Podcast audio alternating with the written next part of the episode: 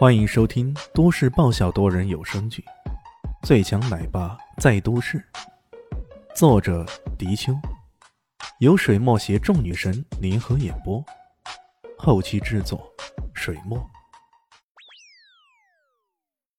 第三百三十六集，李先生，这棵龙眼树是啥时候干枯的呀？呃，也就这几个月吧。怎么回事？这棵树干了？会对我的气运有很大影响吗？杜大师却不理他，继续在房子中去排查。看到他脸色凝重，李首富有些摸不着头脑。想想李迅刚才说的略懂，便忍不住问道：“哎，李兄弟，你说说这是咋回事啊？你最近生意是不是有些不太妙啊？或者身边有人身体不舒服？”李首富一拍大腿：“哎，你可真神了！”我原本做塑料生意的，可不知为何呀，最近这几个月生意比较糟糕，原来的几个熟客也跑了，不跟我合作了。这就对了，你想想，这飞龙在天上，加上本来龙眼树是做画龙点睛之笔，可现在这龙眼树也萎了，那岂不是正好说这条龙没眼睛呢？龙失明了，这飞龙格局也就被破坏了呀。这话才刚说出来，肖立新忍不住大翻白眼，心里想：有没有搞错啊？这小子胡言乱语，胡说八道，人家肯定会震怒了。万万没想到的是，李首富竟然一副恍然大悟的样子，拍手叫好：“哎，没错没错，最近我还真的是有种茫然不知所措的感觉，还真的有种飞龙在九天，失明而不知所向的感觉。哎，神了神了！”不会吧，这样也行。小丽心忍不住瞪大双眼，难怪风水学被称之为玄学，这些言论可真的是玄之又玄呢。这时候，那杜大师阴着脸慢慢走了回来，他说道：“哎呀，龙眼树只是表面的事儿，最最重要的是，这飞龙格局被破坏，是全方位的破坏啊！你看看里面，无论是玄关的暗影。”空间纳的狭长，还是龙鳞缺失，都充分说明了这被破坏的全面性啊！李首富被吓了一跳，哦，这这会有什么严重的后果啊？杜大师说道：“一条飞龙升到半空中后突然失明了，你说会有什么后果？”李首富浑身一颤，连忙说道：“呃，请先生多多指点。”这肯定是与阴宅出了纰漏有关，我要去看看你的祖坟。”杜大师说着，摆了摆手，示意对方在前面带路。李师傅连忙在前面带路，李炫和村长等人自然也在后面跟着看热闹去了。小李希本来觉得这太玄乎，不过听他们这么说了一番，又觉得有些好奇，便在后面还忍不住问李炫：“喂，你说的龙鳞什么的，这到底是怎么回事啊？”哪里有啥龙鳞啊？喏，你看看这房子上面。房子上。小林心回头一看，这些都是旧式房子，因此还是瓦房。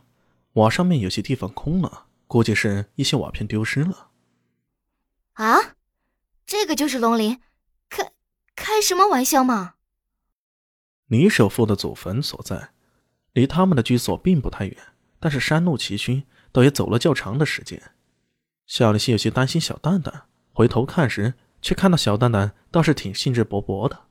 这一路走来，看看这个，看看那个，根本不觉得有什么累不累的。看来在城里待久了，偶尔到这山旮沓来，对小蛋蛋来说还是一种很好的体验嘛。终于走到了，这是一副规模很大的山坟，在半山腰之中，眼前看起来是一片开阳，颇有几分心旷神怡的感觉。杜大师瞥了李轩一眼：“小伙子，讲讲你的见解看看。”他是有心要压倒这小子，呵呵，毛都没长齐，想跟我斗，开什么玩笑？李炫瞄了瞄，如果我没有看错的话，这应该是个乾隆之穴。此穴前有广阔的原野为明堂，后有青青翠山为屏障，左有山势为昂指，是为白虎。右边清溪蜿蜒而去，是为青龙；兼之此处常年烟霞俨然，回光流影，宛如真浓吐烟，可以说这是个百年难遇的风水灵脉。他如此娓娓道来，让李师傅听得目瞪口呆，忍不住说道：“哎，厉害啊，李兄弟，你说的跟杜大师当时说的几乎一模一样。”肖林心也不禁有些愕然：“这个死家伙，看来还真的啥都懂呢。”难道真如他自己所说的，除了生孩子，其他的他都懂？不会吧？杜大师还是有点不服气啊。既然这个灵脉这么好，那为什么现在出问题了呢？很简单呀，灵泉枯竭。李炫很是坦然的说道：“他刚刚已经在周围看过一遍，应对起来早已胸有成竹。呃，这是潜龙在渊的格局。”这边的潜龙蛰伏后，那边是飞龙在天，互通气息，一潜一起，相得益彰。哎，只可惜啊，这边灵群枯竭，龙在渊里却没有水，有如龙游浅滩遭虾戏，那边的飞龙自然飞不起来了。如此一来，首富哥的生意遭到衰败，那也在情理之中嘛。李首富被吓得一愣一愣的，忍不住问道：“呃，那那这个灵泉在哪里呢？”李炫往边上一指，顺着他的手的指向，众人往前走了十几步，发现那里本来有个泉眼，可现在早已没了泉水，枯竭已久了。嗯，本集结束喽，感谢您的收听。